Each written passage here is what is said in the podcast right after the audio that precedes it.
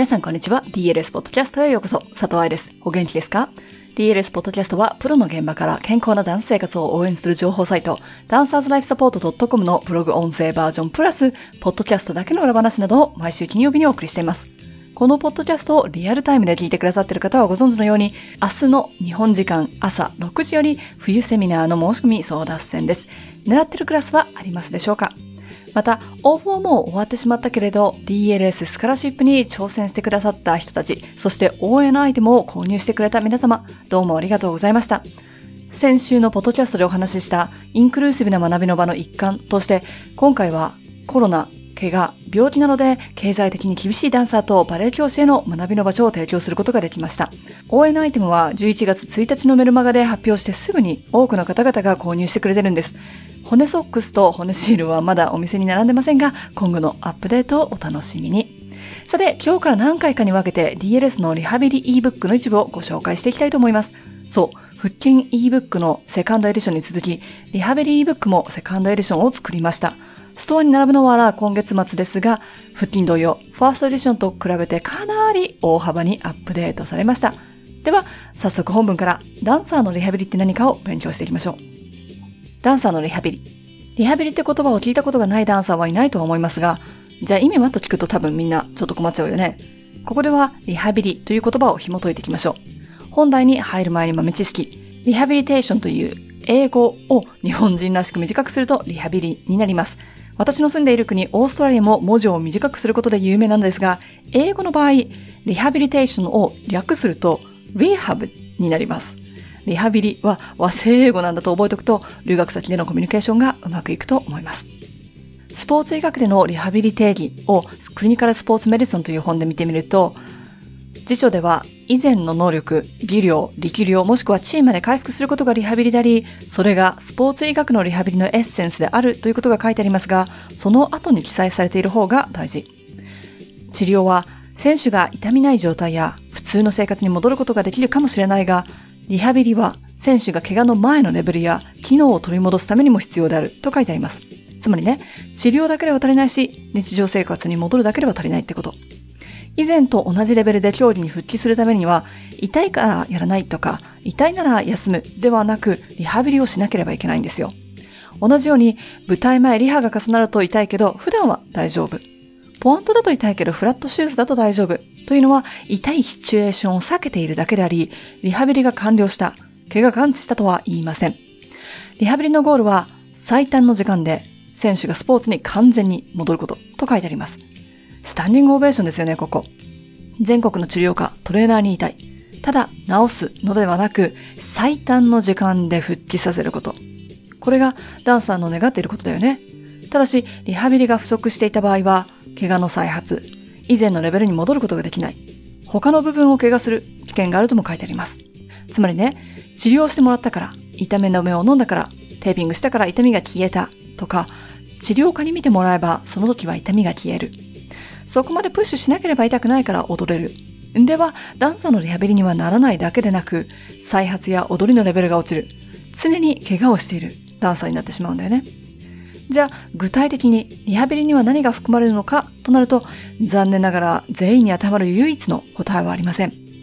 同じ怪我の症状や病名でも、ダンサーの数だけリハビリ方法があるので、信頼できる治療科に見てもらってください。くれぐれも Google 先生に書いてあることだけを信じないようにね。パラレルユニバースから飛んできたあなたが同じ怪我をしてネットにアップしてくれてない限り、あなたと同じ人はこの世に存在しません。先ほどの参考書の例で見たように、選手の怪我する前のレベルもその人によって違うわけだし、どの怪我にはどのエクササイズを何回というリハビリの神様のレシピみたいなのは存在しない。というのを聞いたら、がっかりしてしまう人もいるかもしれないよね。ただ、リハビリに含まれるべき構成っていうのはありますから、そこは勉強していきましょう。筋肉のコンディショニング、柔軟性、バランスや固有受容性期間覚、ファンクショナルトレーニング、バレエもしくはダンスのテクニック、間違った体の使い方や癖を直すこと、心肺機能、心理状態、過去自身を取り戻すこと。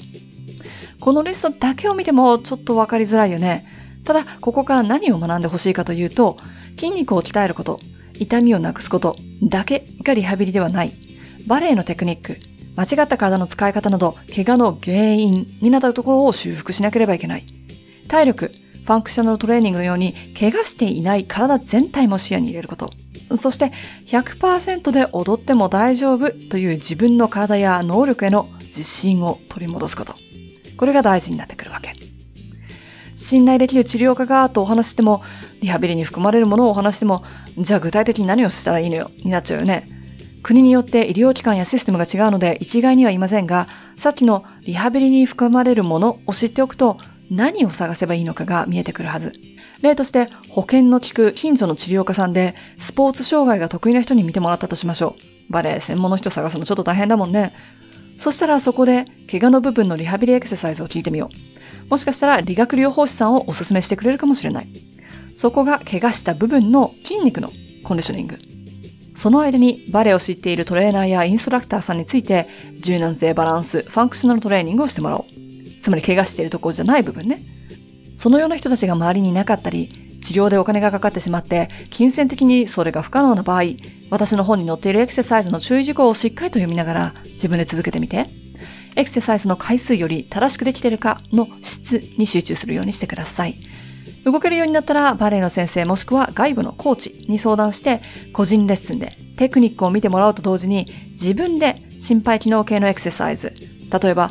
水泳、早歩き、ランニング、バイクをやろう。DLS のオンライン学校授業の一つ、上達するレッスンノートの書き方、クラスも受けて、エクササイズプランの立て方やドリームジャーナルを使って、今できることを書き出してみましょう。効果的なレッスンの見学方法や、レッスンに復帰する方法、日常生活で気をつけることなどを勉強して実践すること。